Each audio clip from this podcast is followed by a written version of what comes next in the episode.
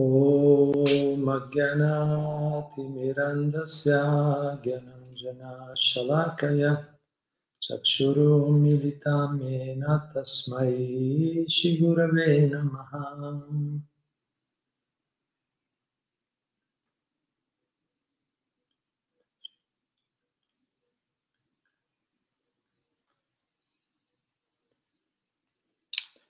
Bene, Hare Krishna, ben ritrovati tutti. Allora, stasera proviamo a rispondere a una domanda di Ilaria che ha ispirato il titolo Le misteriose vie del karma.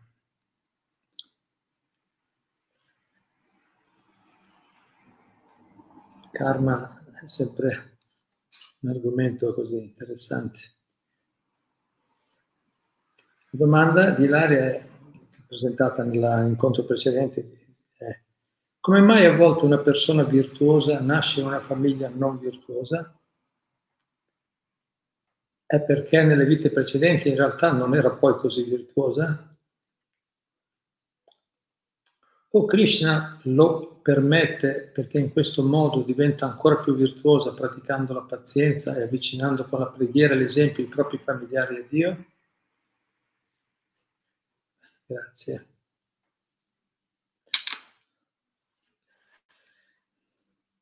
Come una persona virtuosa nasce in una famiglia non virtuosa? Quindi è perché non, è, non era stata poi così virtuosa per nascere in quella famiglia? Oppure invece è un piano di Krishna, di Dio, così gli permette di diventare più virtuosa praticando la pazienza e avvicinando con la preghiera e l'esempio i suoi familiari a Dio. Dio ci ha dato una missione di aiutare il prossimo.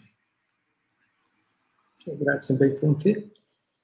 Allora, vediamo alcune premesse sulla legge del karma, perché per fortuna Bhagavad Gita, lo Srimad Bhagavatam, gli acciari e i maestri ci danno informazioni attendibili su questo aspetto così sottile, non facile da capire, Krishna lo dice nella Bhagavad Gita, no? le vie del karma, dell'azione interessata dell'azione in questo mondo non sono facili da comprendere.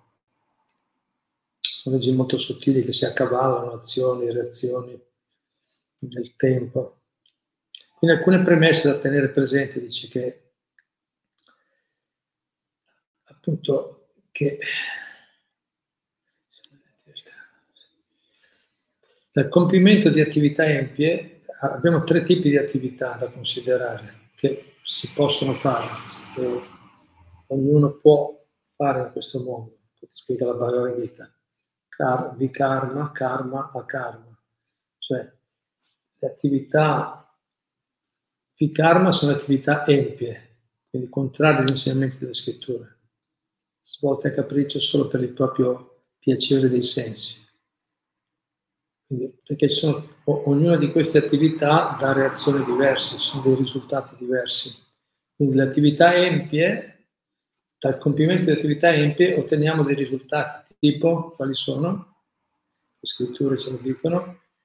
Attività empie portano risultato, per esempio Prabhupada dice nel Netta della Devozione, eh, appunto uno ecco, nasce in una famiglia, capito, una situazione difficoltosa, avere altre, avere un brutto aspetto fisico, avere malattie croniche, problemi con la giustizia, eh, insomma difficoltà di diverso genere. E oggi, oggi purtroppo molto comuni, ma proprio perché il tipo di vita è molto... La cultura materialista è proprio spinge le persone, incoraggia le persone a impegnarsi in attività, no? Così, in questo tipo di attività volte al piacere dei sensi senza considerare, senza considerare i risultati che possono generare. E quindi queste, queste situazioni sono molto, molto diffuse, problemi diversi, anche problemi mentali, problemi di disturbi di diverso tipo, malattie croniche abbiamo detto, sono risultati di attività empie passate. Poi abbiamo quindi karma, poi abbiamo karma, attività, virtuo, attività virtuose, pie, attività pie materiali. Attività pie vuol dire perché pie? Perché così sancita dalle scritture, una persona, eh, per esempio, quali possono essere attività pie materiali? Dare in carità, essere caritatevoli, non so, aprire, eh, finanziare eh, qualche attività volta al bene degli altri, la distribuzione di cibo, della cultura, eh, scuole, ospedali, volte alla cura però fisica o al massimo mentale delle persone, con quindi attività pie virtuose di quel tipo.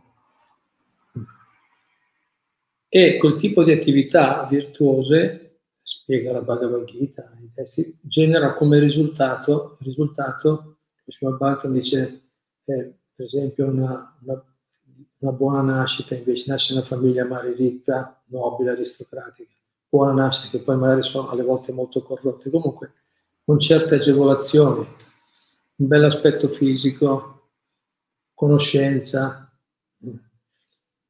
Chamma Aishvarya, Chamma ricchezza, essere ricchi. Allora, queste, questi sono i risultati di attività P, è proprio una legge della natura eh, natura, le persone molto caritatevoli nascono sempre molto agiate poi in vite seguenti e anche in questa vita non è che viene a caso. Quindi attività più materiali eh, derivano risultati appunto come di questo tipo. E poi abbiamo le attività a karma, cioè il miglior tipo di attività, quelle che invece interrompono il karma, che interrompono le reazioni di sopra. Se uno dice, beh, nasce una buona famiglia, ricchi, belli, piacevole. Piacevole intanto è temporaneo. E poi piacevole, ma non è, ma ci sono sempre difficoltà anche lì, eh? lo vediamo. Quanta gente che ha, che ha queste agevolazioni, ma non è comunque felice. E quindi sono tutte attività temporanee comunque, empie o pie, empie sono più dolorose, pie hanno le loro difficoltà anche quelle. Invece le attività, le migliori attività sono le attività devozionali, come per esempio cantare in nome di Dio, cantare, recitare in nome di Dio, ascoltare le scritture, eh, Shravana, Kirtan, Vishnu, Smara, meditare sulla persona suprema, Vandana, offrire preghiere, das, offrire qualche forma di servizio ai devoti del Signore, collaborare in, ca- in cause spirituali, donare per la, so, la distribuzione de, di, di, della conoscenza spirituale, del cibo spirituale, prasadam, come si fa nel nostro movimento. Queste attività, queste sono attività devozionali, portano, attività devozionali, portano come risultato, che, che risultato abbiamo?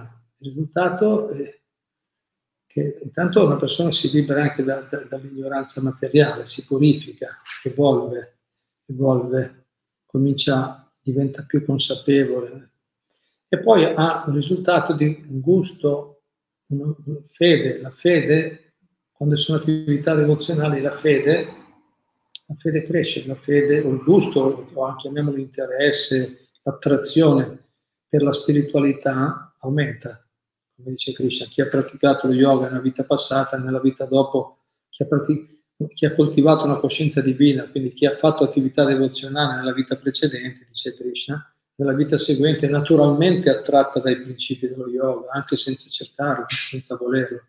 Ha già, capito, c'è un gusto naturale, si purifica e già, come dire, intuisce quali sono le cose importanti, ha un'intuizione naturale. E questa intuizione, questo gusto non è per tutti, per quello certi dicono, ma è nato con la fede, vabbè, gli è andata bene, è nato con la fede, quell'altro è sfortunato. No, se è nato con la fede gli è andata bene perché vuol dire che ha, che ha compiuto delle attività devozionali in precedenza. Ma non, ma, non è, ma non, è, vero che quello è nato e quindi quello sarà salvo per forza quell'altro è, è condannato perché non ce l'ha. Tutti possono sviluppare. Chiunque compie attività devozionali consapevoli o meno, anche se non sono, se fa delle attività spirituali autentiche, vere, canta i veri nomi di Dio, eh, compie qualche attività devozionale per veri devoti di Dio, si purifica, acquisisce dei meriti devozionali, attività virtuose devozionali, batti sucriti si chiamano, delle, delle, delle sucriti, delle, dei, meriti, dei meriti derivati dalla batti. Allora que, quello come risultato ottiene un gusto, la sua fede è forte, crede, sa, sa, è convinto che Dio esiste, è convinto che la spiritualità è una cosa importante, ha gusto, interesse per queste cose. Quello è il risultato delle attività devozionali. Allora, cosa succede adesso? Per, torniamo alla domanda più nello specifico, un po' di premessa era necessaria. Cosa succede? Che queste attività, cioè in una persona, a volte o spesso, succede che le persone hanno compiuto in diverse misure tutti e tre tipi di attività. Se noi possiamo aver compiuto in una vita tutti e tre, o almeno due di solito, empie pie, no? oggi poi c'è molta confusione, non è la gente diciamo, i principi religiosi non sono seguiti più di tanto, non c'è tanto interesse nello studio delle scritture, nel capire. Quindi già le attività sono molto virtuose o empie, pie o empie. È un po' più raro, meno persone fanno attività devozionali. Per una persona possono manifestarsi tutti e tre questi tipi di attività. Può nella vita praticare questi tre tipi di attività. E quindi Krishna, Dio, controllore supremo, Daivanetra, dice Shabbat, cioè c'è, c'è, un'autorità che controlla le attività di tutti, Dio e i suoi rappresentanti controllano le attività di tutti, quindi ognuno di noi è seguito personalmente secondo quello che abbiamo fatto, un po' di attività pie, un po' di attività empie, qualche magari anche fortunata attività devozionale, allora Krishna deve fare, deve fare i conti, tenere la contabilità. Non è un'impresa da poco, eh, di ognuno di noi vedere cosa abbiamo fatto. E così, secondo le attività che sono state fatte da ognuno, eh, poi dà risultati, ci sono dei risultati, deve tenere di conto di tutto. Comunque ricordiamoci sempre che le attività materiali sono temporanee e quelle spirituali invece sono eterne. Cioè, materialmente uno fa una cosa, costruisce una casa, poi lascia il corpo la casa se la gode qualcun altro, lui è perso, non c'è più, non, più, non godrà più di quel bene, è perso. Invece le, le, attività devozionali se le ritrovano seguen- nella vita seguente, come detto, un certo livello di coscienza che raggiunge, una certa comprensione della vita, certe qualità saranno già naturali nella vita seguente. Quindi rivediamo adesso la, la domanda di Ilaria. Lei dice,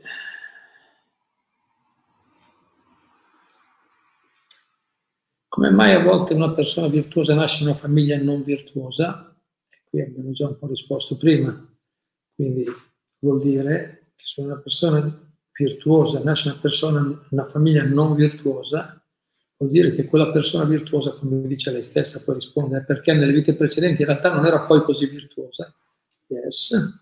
Sì, cioè se è virtuosa vuol dire che ha, ha compiuto qualche, qualche, attività pia, qualche attività virtuosa nelle vite passate, se, già, se tende alla virtù, alla bontà, all'onestà, alla veridicità, se ha, se ha queste tendenze sicuramente ha qualche attività pia in passato, qualche attività virtuosa. Però se nasce in una famiglia non virtuosa, eh, vuol dire che c'è anche il resto. Krishna, Dio deve fare il conto, dice, se tu hai fatto tot attività pie e tot attività empie, allora ti do una, capito, una, una situazione mista. Ti paghi, infatti le attività pie e empie bisogna pagarle tutte e due per terapia ottieni certi vantaggi, attività empie altri, altri svantaggi e poi bisogna pagare i conti. È come noi nella vita, facciamo attività buone, veniamo magari in qualche modo ricompensati, apprezzati dagli altri, facciamo qualche errore e veniamo criticati, insultati o, o corretti da altri, da qualcun altro. Così, diciamo, le attività più empie portano i loro risultati sicuramente e si mischiano, per quello è difficile capire, si mischiano le cose. Quindi succedono che persone virtuose nascono in famiglie non virtuose o viceversa. In famiglie, in famiglie virtuose nascono persone non virtuose.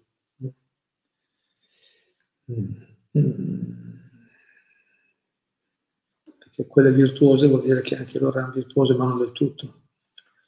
Se invece le persone sono veramente, totalmente virtuose, sicuramente quasi sempre così succede, ma poi dice se da un padre e una madre se, che, seguono, che, sono, che seguono bene, nascono figli adatti della stessa, della stessa natura.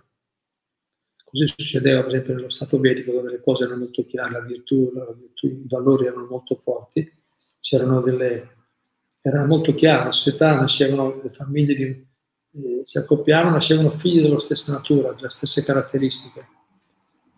Oggi è tutto mischiato, è molto più difficile. Però lei c'è anche l'ultimo punto bello della domanda di Lari, dice, oh, Krishna, oppure Krishna permette cioè, quindi ci permette di nascere, permette a una persona virtuosa di nascere in una famiglia non virtuosa, perché in questo modo diventa ancora più virtuosa. Praticando, dice ancora, cioè, Dio ha detto, è così gentile, ti faccio nascere, ti metto in difficoltà per diventare più virtuosa. Cioè, uno potrebbe leggere, potrebbe essere detto così. Cioè Krishna gli dice, permette a una persona virtuosa di nascere in una situazione non virtuosa perché in questo modo diventa ancora più virtuosa. Sì, ma, Dio non è, non è dice, ti metto in difficoltà, non è che gode di metterci in difficoltà, non dobbiamo pensare così, non dobbiamo dedurre quello. No. Poi non dobbiamo dedurre quello, se nasciamo in una situazione difficile eh, vuol dire che abbiamo già delle responsabilità. Eh, poi a quel punto vediamo, vediamo cosa succede. Infatti a quel punto diciamo, che lei dice poi per così possiamo praticare la pazienza eh, Sempre possiamo praticare la pazienza, certo, la, la preghiera è l'esempio buono per i propri familiari, avvicinare i familiari a Dio, come dice giustamente. Allora, a quel punto noi lasciamo una famiglia più o meno virtuosa, allora se è, la famiglia non è virtuosa, come dice Prabhupada, dobbiamo imparare a fare un buon uso di un cattivo affare.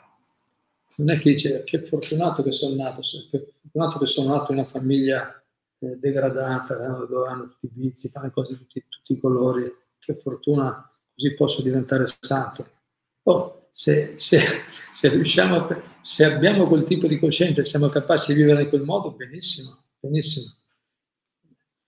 Ma non è che ci ha mandati Dio, sono le nostre attività passate che ci hanno, che ci hanno mandato in quella situazione. Ma poi appunto non dobbiamo disperare, non dobbiamo abbatterci, invece appunto prendere l'opportunità Dio ci dà delle opportunità, però sì, si può leggere così. Dio, facendoci nasce in quella situazione, ci sta un po' purificando da qualche attività passate, ma ci sta dando anche, per chi ha fede, per chi ha un po' di visione, ma ci sta dando anche l'opportunità. Quindi Dio ci fa nascere una famiglia non virtuosa come risultato delle nostre attività passate.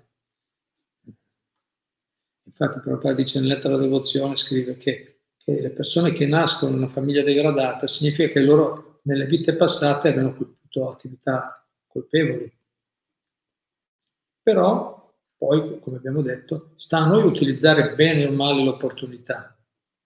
Siamo nati in una situazione particolare, vediamo se la usiamo bene o male. Se la usiamo male, se la usiamo male, quindi se la usiamo male vuol dire se noi accettiamo questo tipo di comportamenti non virtuosi empi, allora ricadiamo naturalmente nella ruota del karma, nella ruota azioni e reazioni con, con, che poi sofferenze di diverso tipo.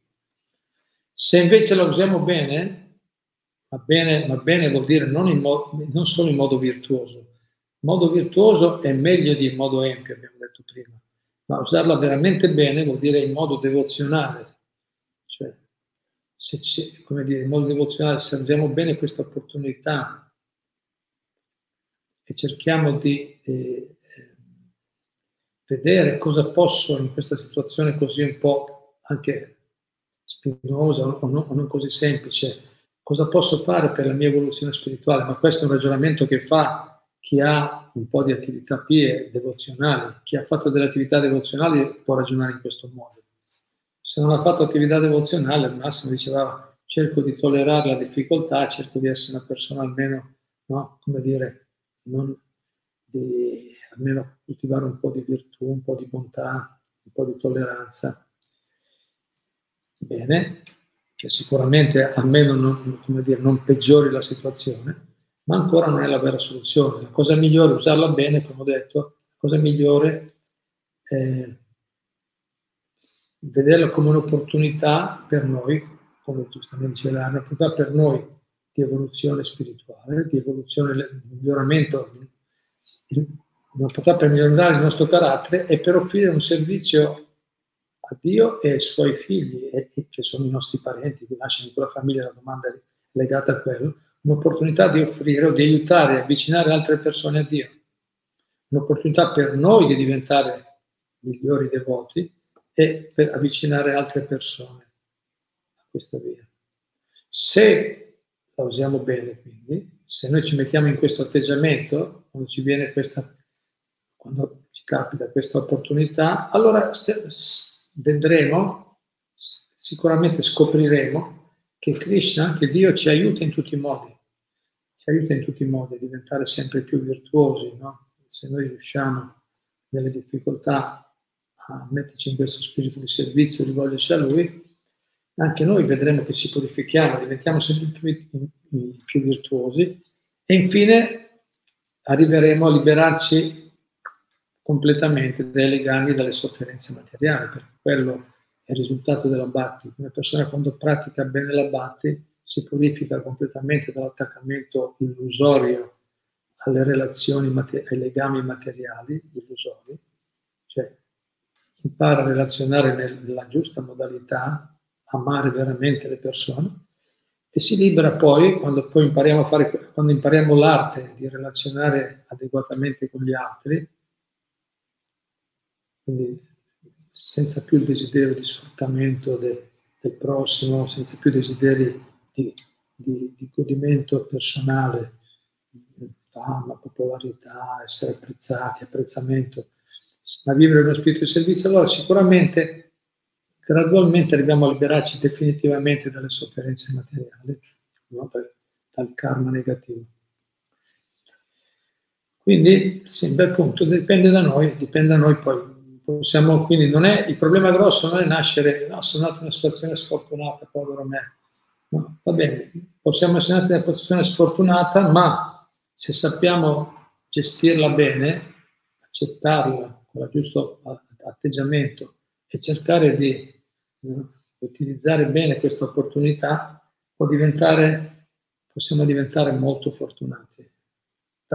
Ma sono partito sfortunato, ma poi possiamo diventare molto fortunati, perché otterremo sicuramente molto aiuto, molto aiuto da Dio, perché Dio no, non è, dice, non, non condanna mai nessuno definitivamente, anzi, dice, è sempre pronto ad accettare chiunque si rivolga a Lui con sincerità.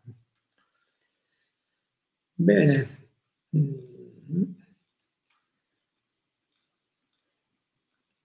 Sentiamo se qualcuno di voi ha qualche commento o domanda. Direi che più o meno ho provato a rispondere a alcuni punti interessanti proposti da Ilaria.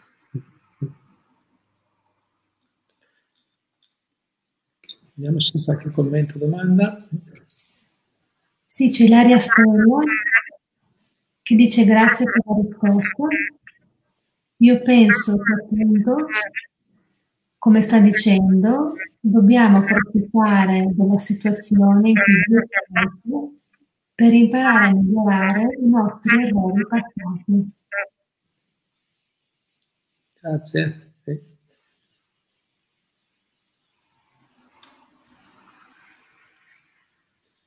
Grazie. Sì, è una bella opportunità, se, riusciamo, se impariamo a vivere la vita in questo spirito, adottare questo atteggiamento, se impariamo, eh, ma insomma sei tu che ci pensa così, eh, qualcuno può dire, beh, ma questa è una cosa un po' artificiale, se lo fai così tanto, come dire, tanto per non deprimerti, no? prendiamo l'atteggiamento così, sto rispondendo a un altro aspetto, non è è chiaro, l'ho detto nel modo giusto, però per qualcuno che può, potrebbe dire, è un po' come, sì, vabbè, uno si, rivolge a Dio, cerca la religione per, capito, per cercare di tirarsi un po' su quel morale, perché non ha, non ha, eh, non ha la forza da solo per affrontare la vita. No? se noi pensiamo in quel modo, questo modo appunto, come giustamente dice Ilaria, come, come un'opportunità, le difficoltà come un'opportunità per imparare, per imparare eh, la lezione, un'opportunità per migliorarci come persone e scoprire la presenza di Dio anche nelle difficoltà, scoprire l'insegnamento positivo, ci mettiamo in quell'atteggiamento, scopriamo che è proprio così, perché la, la verità, la, la, verità è quella che, che, che siamo,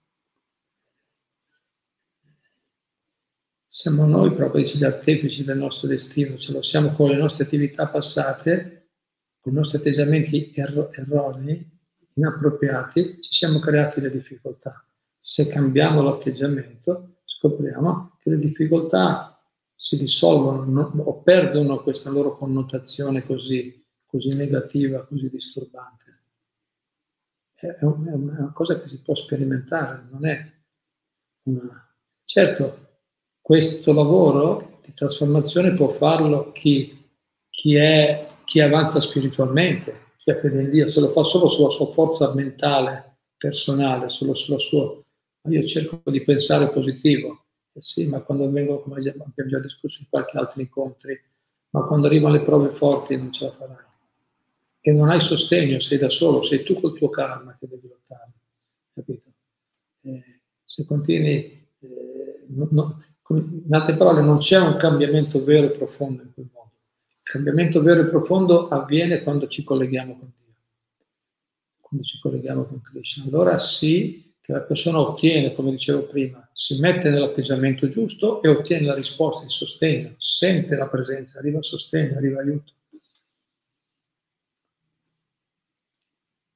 E poi diventa sempre più convinto, no? sempre più, e poi pian piano arriva al punto in cui non soffre più. È la verità, le anime liberate sono quelle hanno fatto tutto il percorso, hanno capito bene il programma, passo dopo passo hanno cambiato atteggiamento, hanno fatto i passi giusti, hanno fatto le esperienze, esperienze di tutti i tipi, hanno sofferto e, perché si passa attraverso tante no, fasi nel quale bisogna abbandonarsi sempre di più al Supremo, non solo formalmente, esteriormente, ma una cosa vera, profonda. Hanno fatto tutti questi passaggi e alla fine hanno imparato a essere soddisfatti, completamente soddisfatti in qualsiasi condizione di vita, perché sono cose esterne comunque. L'anima, l'anima è eterna, piena di conoscenza e felicità e noi siamo l'anima. Le, le, le disagi sono avvertiti solo dal corpo e dalla mente, ma se noi siamo sganciati, se impariamo a sganciarci dalle situazioni fisiche e mentali, che in ultima analisi non siamo noi, se diciamo le vediamo, sì, ma non siamo coinvolti, se impariamo quello non, non soffriamo più come gli altri. Quindi sì, intanto alleniamoci, alleniamoci, cominciamo a prendere la vita, quando arrivano le difficoltà non abbattiamoci, cerchiamo subito di vedere cosa si può fare, cosa si può imparare, posso, in che modo posso crescere, maturare, in che modo posso vedere la presenza di Dio o un'opportunità di servizio a Dio e agli altri in questa difficoltà. Più ci mettiamo in questo atteggiamento e più e, e meno siamo turbati e meno saremo turbati da, appunto, da queste prove, no? dalle prove che arrivano. Grazie, qualche altro punto?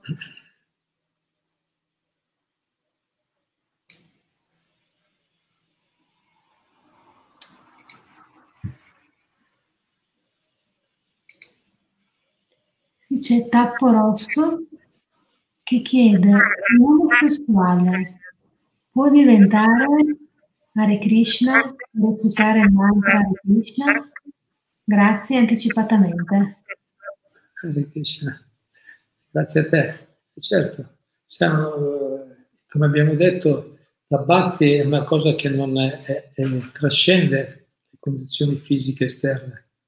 La bhakti è, la, la, è la funzione, è l'energia naturale, originale, eterna dell'essere vivente.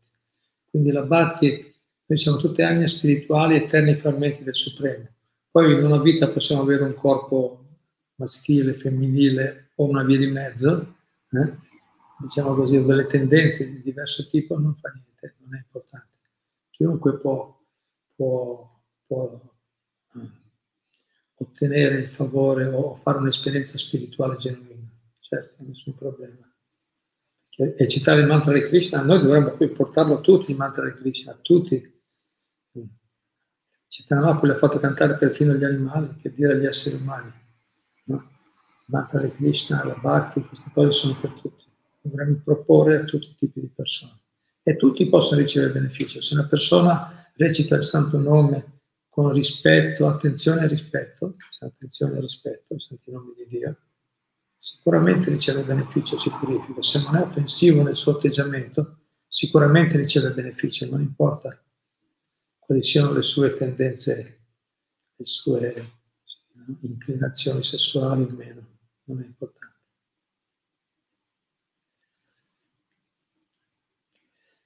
Grazie, qualcos'altro?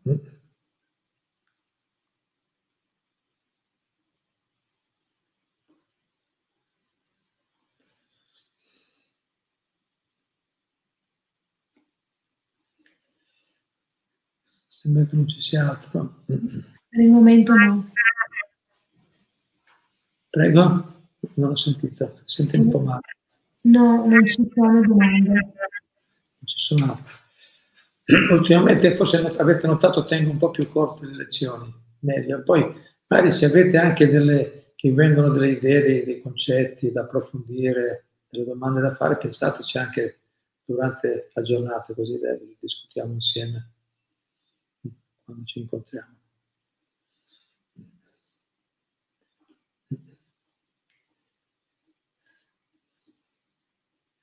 Bene. È una bella opportunità quella che abbiamo di, di condividere questi, questi, momenti insieme. Cerchiamo di valorizzarli il più possibile.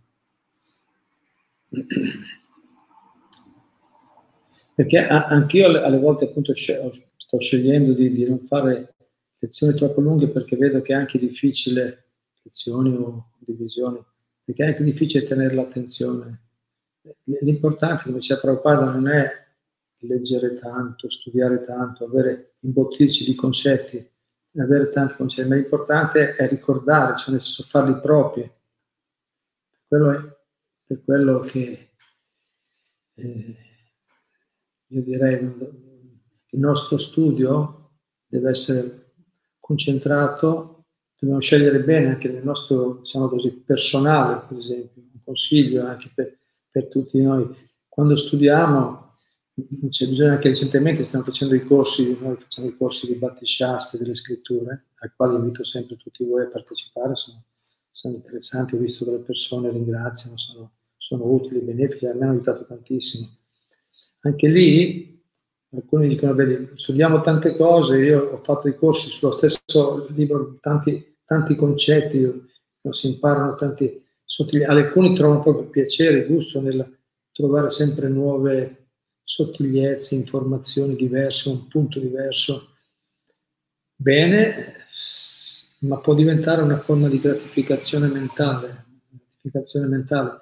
Ma la conoscenza, come dice Cetane Mapu, con Cetane Mapu eh, corresse, no? e, diciamo, insegnò a,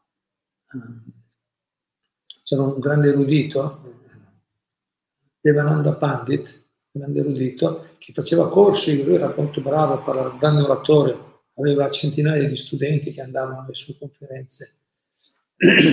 Però per le sue conferenze toccavano tante cose, ma poca batti poca, diciamo, le cose veramente importanti, insegnava anche lo Srimad Bhagavatam, cioè ha detto, ma scusa, tu vuoi insegnare lo Srimad Bhagavatam, ma, ma, se non ce l'hai neanche tu la batti, come puoi spiegare lo Srimad Bhagavatam, che è l'opera più importante sulla batti?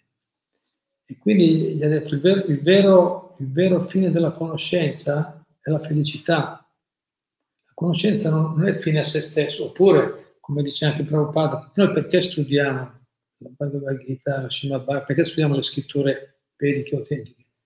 Per migliorare il servizio. Lo scopo dello studio è migliorare il servizio. Certo, quando siamo ancora molto all'inizio, diciamo, chiaramente il nostro, il nostro studio è anche per cercare di capire un po' no? dove mi trovo, com'è la situazione, cercare di farci un'idea di quali possono essere delle scelte utili e benefiche nella vita.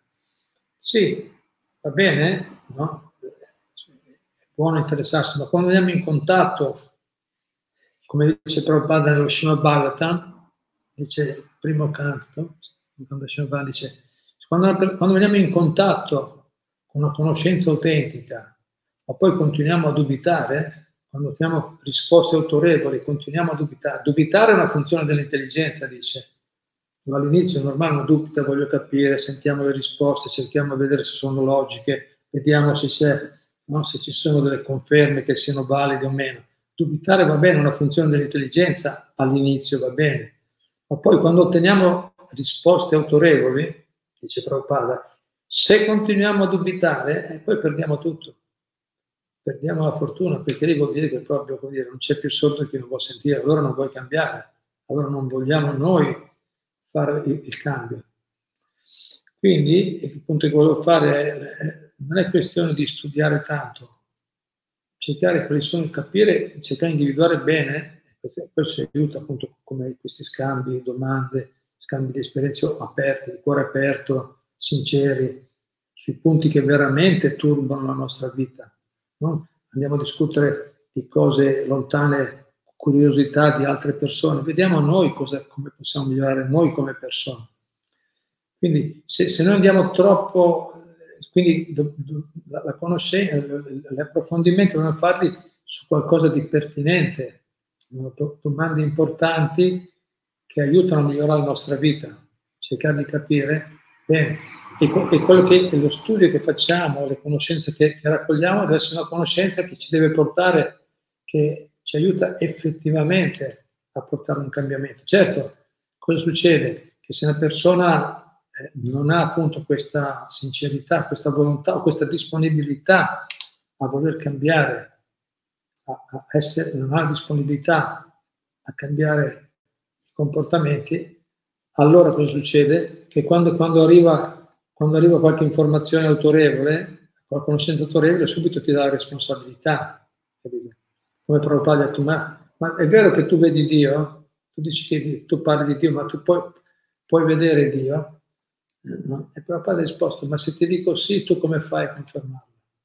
Come fai, come fai a, a, vedere se ho detto la verità? Subito Prabhupada gli ha rilanciato la responsabilità, come dire, capisci, devi formarti prima. Se ti dico sì o no, tu cosa hai capito? allora Prabhupada in pratica gli ha detto, se vuoi capire le cose, prima devi tu essere disponibile a, a sottoporti al processo di formazione, di educazione. Allora potrai capire. Quindi noi, eh, è quello il discorso che dovremmo fare più seriamente. Siamo pronti a accettare la sfida, eh? la sfida quello, quando veniamo in contatto con gli insegnamenti della Bhagavad Gita, dei maestri autentici, è subito sì, le soluzioni ci sono, ci sono, ci sono soluzioni a tutto, tutto si può risolvere, però poi dice non ci sono problemi così grandi che la coscienza di Krishna non può risolvere, non ci sono, non esistono problemi così grandi che non possono essere risolti, ma ce ne sono tanti che non possono essere risolti da chi non ha voglia di sottoporsi al metodo. Il metodo c'è per risolvere tutti i problemi, bisogna vedere se siamo disponibili ad accettare il metodo, quella è la parte difficile. Comunque, se lo desideriamo, come ho detto, cerchiamo quindi di studiare questi insegnamenti valutando bene e cercando di applicare anche quelle poche cose che possiamo ricevere. Prabhupada era anche molto sintetico nei suoi insegnamenti. E ha scritto tanti libri, tanti libri, ma se notate il modo di esporli sono, è molto chiaro, appunto, non si perde nelle cose non importanti, secondarie, e, e tiene sempre il punto sulle cose importanti se, se noi ci mettiamo in quell'atteggiamento, cerchiamo di prendere seriamente questi insegnamenti, cercando di farli nostri, allora vedremo che effettivamente c'è un cambiamento, c'è un cambio di coscienza, c'è una trasformazione della nostra vita. Però appunto la dobbiamo affrontare la conoscenza non come un mero arricchimento culturale, ma come un'opportunità per diventare migliori servitori di Dio e del prossimo. Se questo è il nostro atteggiamento, questa è la nostra motivazione, allora, allora passa, allora diciamo, riceviamo molta forza e ispirazione dal nostro studio. Bene, grazie molte. Se, è, se nel frattempo non è arrivato niente altro, ci fermiamo qua. Noi nel pianeta di Krishna acquisiamo dei poteri Vabbè, sarò un po' breve perché vabbè, nei pianeti di Krishna abbiamo poteri. Sì, sicuramente, sicuramente. Tutti abbiamo stato latente grandi poteri, tutti abbiamo grandi capacità, perché siamo comunque a immagine di Dio, abbiamo le in, anche se in misura, in misura, in misura limitata i suoi stessi poteri, certe capacità. Quindi sicuramente man mano che avanziamo spiritualmente sviluppiamo delle capacità superiori a quelle precedenti. Quando saremo pienamente liberati ancora di più. Ma resteremo, non c'è più l'ego, non c'è più il, il falso ego, il desiderio di controllo, di potere. È per quello che viene liberato. Chi, chi mantiene il falso ego non può, resta, resta immaturo, limitato, incompleto. Comunque, lavoriamo in quella direzione. Qualche altro punto? Grazie. Dal karma negativo non si può scappare, ma lo si può deviare. Come? Lo si può deviare? Sì, lo si può deviare, ma si può anche scappare addirittura. Silvio. Il karma negativo si potrebbe anche scappare, però per scappare totalmente bisogna abbandonarci completamente, questa è la parte difficile. Krishna lo dice, no? io ti liberò tutte le azioni del peccato, lascia ogni dharma, semplicemente arrenditi a me, io ti liberò da tutte le reazioni del peccato, non temere. Però questo abbandono completo è un punto di arrivo, è uno stato molto elevato. Si può, diciamo, ma quindi Silvio più realisticamente dice nel nostro caso sembra che non si possa scappare, lo si può deviare? No, deviare, no, non si scappa, dice, dice la, la giustizia, di, giustizia, umana forse si può cercare di, no, di scappare, ma la giustizia divina è impossibile. Però deviare io direi più esattamente si può ridurre, quello sì, completo abbandono, completa esonero, una liberazione, sei esonerato, sei pagato il debito. No? Quando, quando, è completamente abbandonato siamo esonerati da qualsiasi reazione. Ma anche se, ma se iniziamo a praticare la Bhatti e compiamo delle attività devozionali, dice immediatamente le reazioni karmiche vengono ridotte. Recitare il nome di Dio e altre attività devozionali di questo tipo hanno l'effetto di purificare. Purificare cosa vuol dire purificare? Purificare vuol dire che riducono le reazioni karmiche. Quindi non si può veramente deviare o annullare, ma può essere ridotto con le nostre attività devozionali. E alla fine, alla fine quando saremo completamente realizzati, saranno, quando saremo completamente abbandonati al Supremo, saranno completamente annullate, saremo liberati completamente da ogni altra forma karma negativo.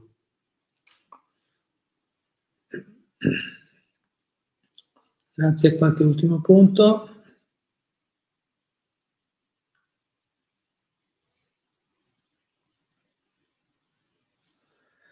Mm, bello, quindi si inizia da bambini a sviluppare il karma oltre a quello che portiamo nelle vite precedenti.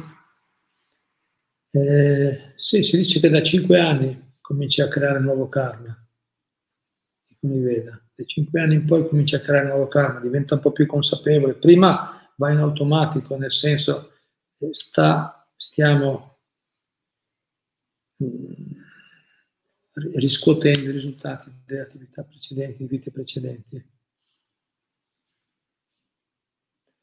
vite precedenti, certo, che comunque ci sono, non è che dopo dice, non è che il bambino parte senza carne, non è così. I semi ci sono, nel corso del tempo si manifesteranno e alle volte anche da piccoli si manifestano, i bambini alle volte possono avere, nel senso buono o cattivo, anche delle qualità particolari o, delle, o dei difetti o delle difficoltà particolari.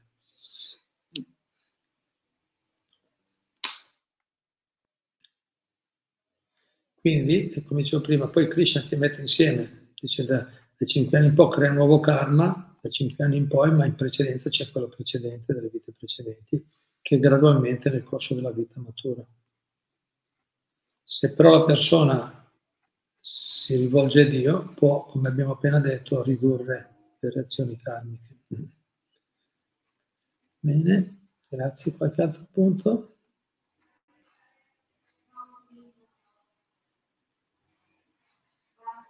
Basta.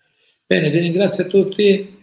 Hare Krishna, a tutte. Allora ci sentiamo presto. Arrivederci.